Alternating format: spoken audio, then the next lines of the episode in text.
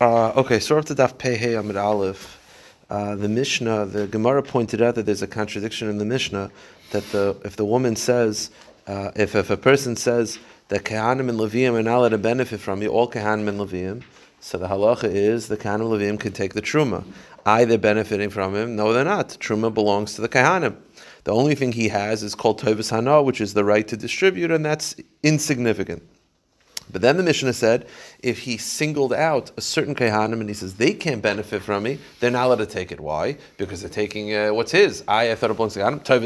So it's a straight up contradiction. Is, is Hana, is the right to distribute considered a monetary right that creates ownership or not? So the Gemara wanted to say, we ended with this yesterday, that it's a machlekes. It's machlekes Rebbe and Rav Yosi Bar Yehuda that uh, whether Hana is significant is a machlekes Rebbe and Rav bar Yehuda. What was the machlekes about? The machlekes about if a person steals hundred apples, the apples are tevel because truma is not separated. How many apples does he have to return? Does he have to return ninety-eight, which is the apples excluding the truma, or does he have to pay for the value of the apples that he stole as well because of Tovas Hana? So it's a machlekes Rebbe and Rabbi Bar Yehuda, and the Gemara understood what's the machlekes about. The machlekes is about whether Tovas Hana is considered significant. If Tovas Hana is insignificant, then all you stole from the guy is 98 apples, because the two apples that you stole are not his, because it's truma, it doesn't belong to him.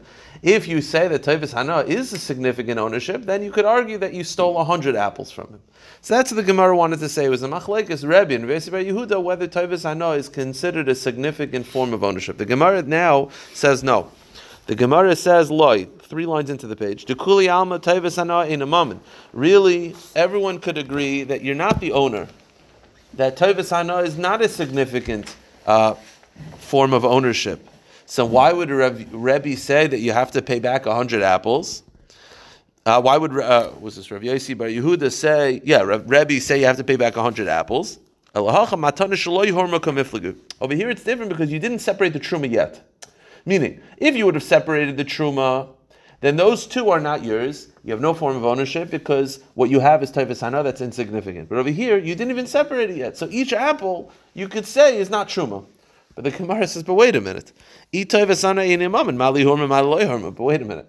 If you're telling me that within this mixture of 100 apples, there's two that are insignificant, I mean, there's two that are truma mixed in. Yeah, you don't know which ones, but there are two lamaisa that are mixed in truma and your uh, the ability to distribute is insignificant, then what is the difference exactly? It doesn't really make much of a distinction between whether it was separated or not. So Gemara says, "You're right. This is what we mean." The Gemara says, "Really, I could argue. Everyone agrees that Tovas Hana is not ownership.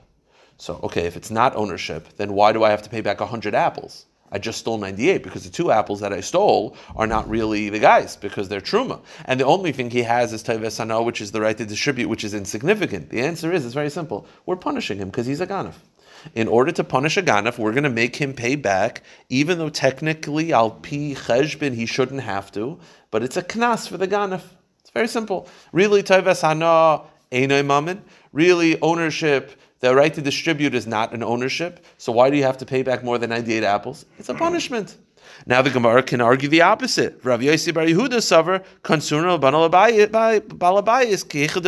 Tivla. And Rav Yossi Bar Yehuda says, I could argue the opposite. Even if everybody agrees that it is ownership, so why does Rav Yossi Bar Yehuda say you only have to pay 98 apples? Because we're punishing the owner for keeping, uh, for not separating it quick enough.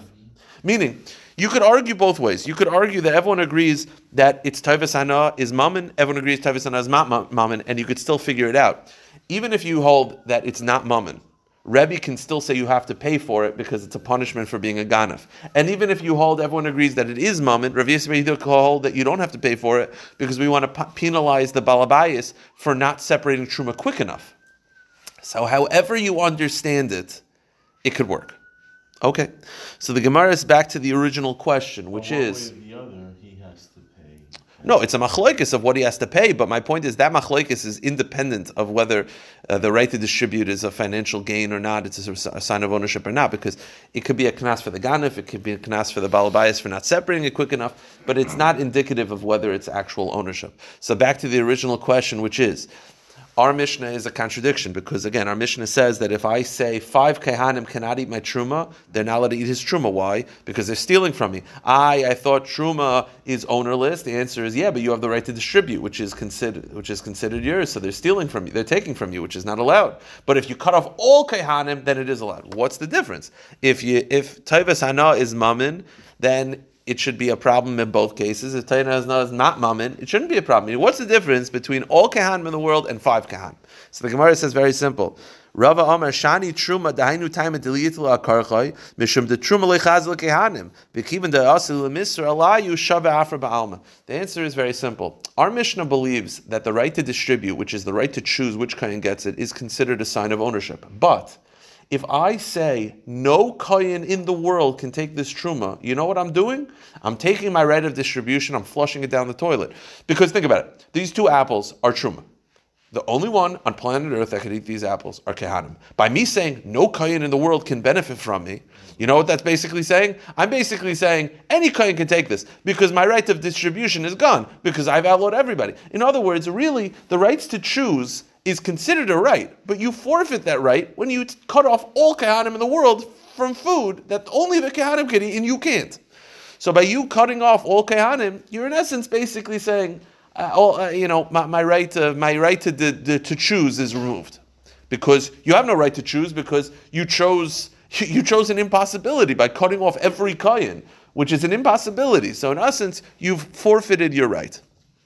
Okay. Uh, from here until the end of the year, we're not going to finish the daf because it's a continuation into the next daf. It's just like a middle of a flow. This is almost word for word. Uh, it's actually word for word. Ksubas daf nuntas. So uh, I would advise if this daf is a little unclear, listen to Ksubas daf nuntas um, because Rashi over there is very very clear.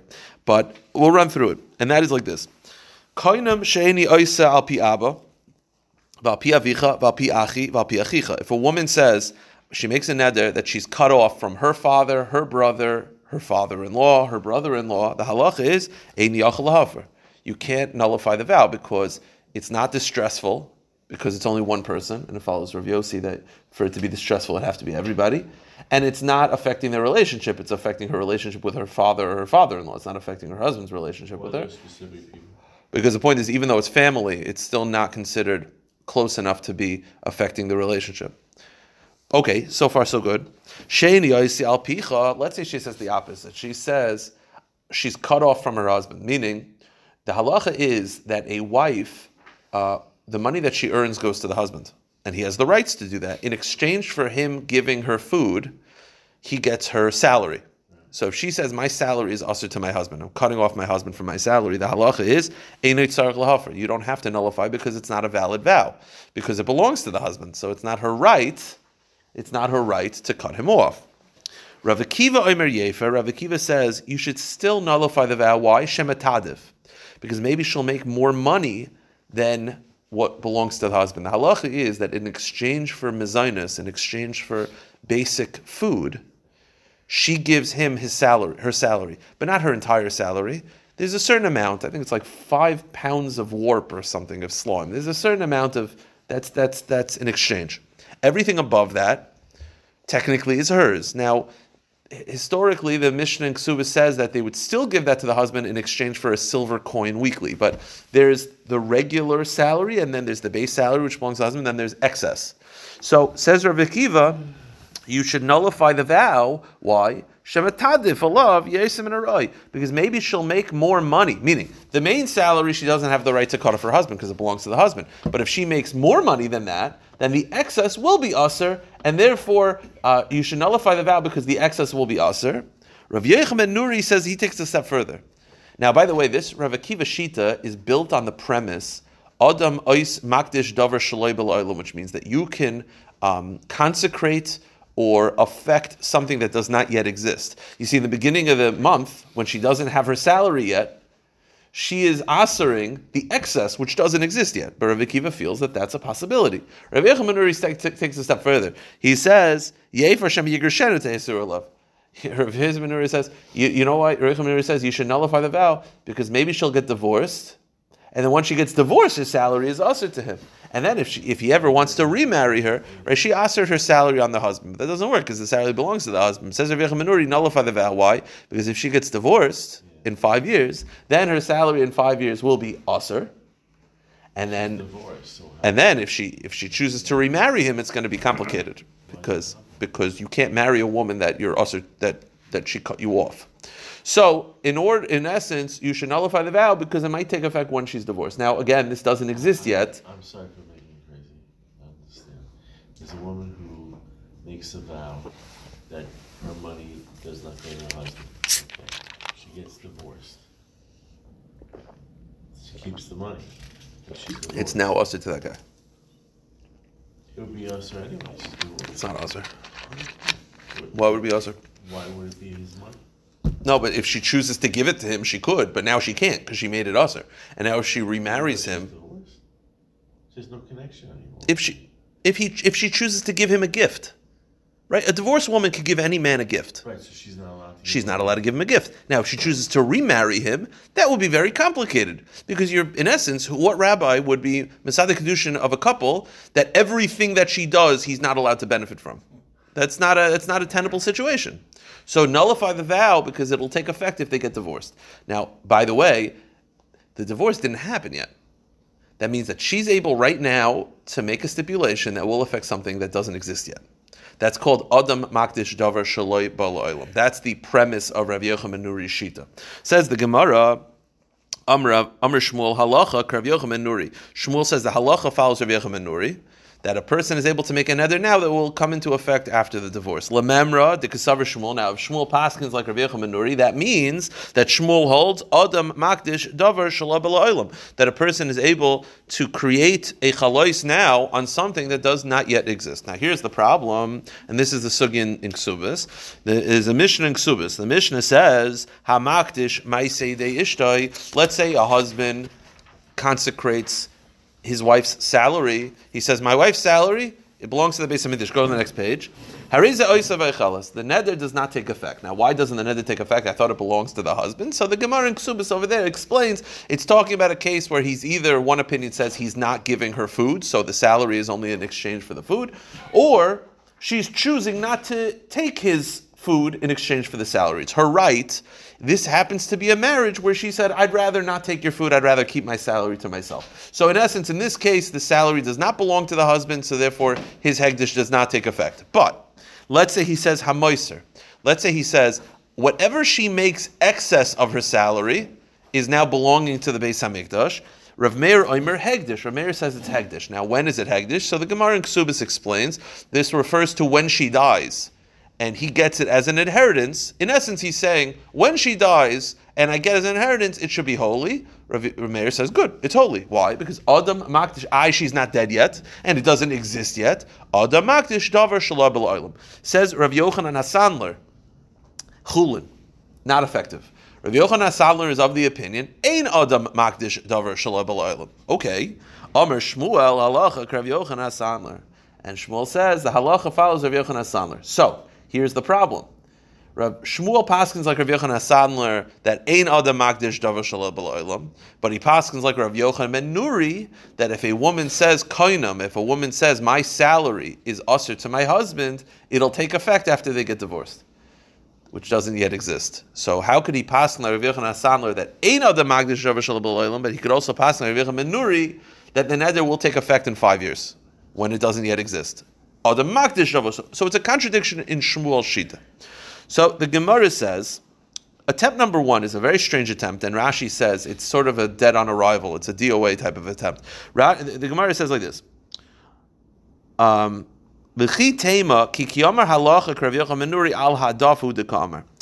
Right, Rav Yochanan Nuri says that if a woman says koinam, if she says that my my salary is usher to my husband, it'll take effect when they get divorced. The problem is that doesn't yet exist. How could Shmuel paskin like that? So Gemara says maybe he doesn't actually paskin Rav Yochanan Asandler, Rav Yochanan Nuri. Maybe he paskins really like Rav Akiva. That it's not that it'll take effect when they get divorced; it'll take effect when there's an excess. So really, he doesn't pass Rav Yochanan Nuri. He paskins like Rav Akiva. Now, here's a couple problems. First of all, the instant problem is we're trying to find a way that Shmuel could hold um, Ein adam makdish davar. And that's the problem of Rav Yochanan Nuri. So what's the solution? You follow Rav Akiva. That what? That it's uh, the neder takes effect when she makes more money than her base salary. Does that yet exist? No. So that's also working with the fundamentals of Adam Makdish Davar Shalom. So it doesn't help. First of all, it doesn't answer the question. Also, you're telling me that when he said the halacha follows Rav Nuri, he really meant the halacha follows Rav Akiva? That's a strange havamina. He should probably say that. So the Gemara says, First of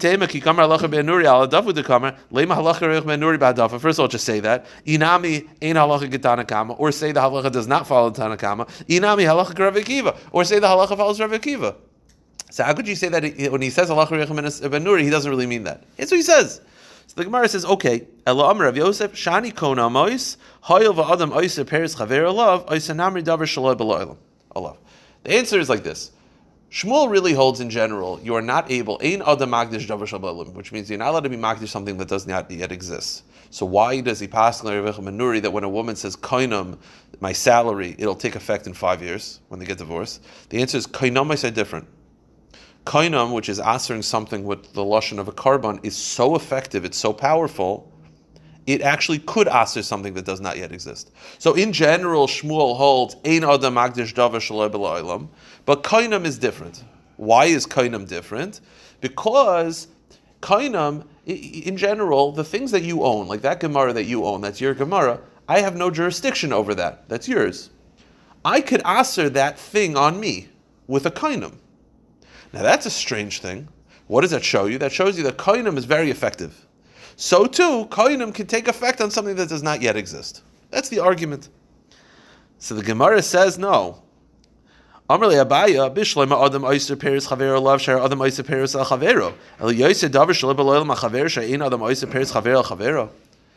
Abaya says your argument is flawed. Well, what's your argument? Because I could answer your Gemara on me, which is strange because I don't own your Gemara. You see that koinam is very effective. So too, I can make a koinam on something that doesn't yet exist. But I'll tell you why this argument is flawed. To make a neder or a koinam, there's always two things. There's the subject, and then there's the person, right? There's always two things, right? If I say that Gemara is also to me, there's the Gemara and me. To make a koinam, I have to own one of the things, right?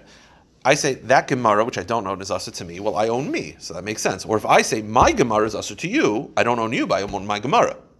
That's why it works.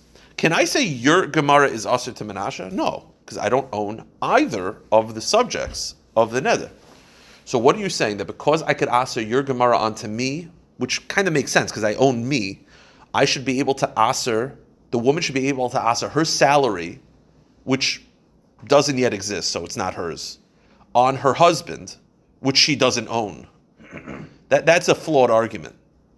Y- Your, your premise is that because I could answer your Gemara onto me, you see, koinam is so effective. I could a woman could answer her salary on her husband in five years. Okay. The problem is, in the case of the Gemara, at least I own one of the subjects. I own me. That woman is trying to answer her salary, which doesn't exist, so she doesn't own it. Well, isn't technically it her husband's anyway? True, but So when really when it's- she gets divorced, exactly. So it's not hers now. It's not hers. Never it doesn't gonna be hers. exist, and she's trying to ask on her husband, which she doesn't own. So it's a flawed argument. So the Gemara says, okay, Avuna Breder Rav Yeshua, by Meres Yigdoshu Yadai Lo the Yadai Mes. The Gemara answers, it could be in the Mishnah when she asks her salary, which we said is a problem because that's Adam Magdish Java. She's not actually asking her salary, she's asking her hands, which do exist. Right? We're, we're always thinking it's like the money which doesn't happen. She's asking her hands. And her hands do exist right now is she not saying Because that way the neder will take effect. But here's the problem. Her hands, first of all, then why does it take effect after the divorce? It should take effect now. That the Gemara is going to get to. But also her hands don't belong to her. They belong to her husband, right? If her husband has rights to her salary, which is made by her hands, then her hands sort of don't belong to her either. So how does that work either? So the Gemara says, uh, but her hands belong to her husband. The. She says the neder should take effect on my hands when I'm divorced, which, by the way, is the same problem. It's in adam magdish. The Gemara says hashna mila megarsha. but she's not divorced yet. So it's it's the same problem of ein adam magdish. So we'll stop here because it continues all the way into the next Amid. But basically, we're back by this problem, which is how could Shmuel Paskin, like Rav Yochanan Sandler, that ein adam magdish but he could also pass Rav Yochanan Nuri that if a woman says kaina my salary on my husband, it'll take effect in five years after the divorce. How does that work? Oh, stop it. Let me just turn off the recording.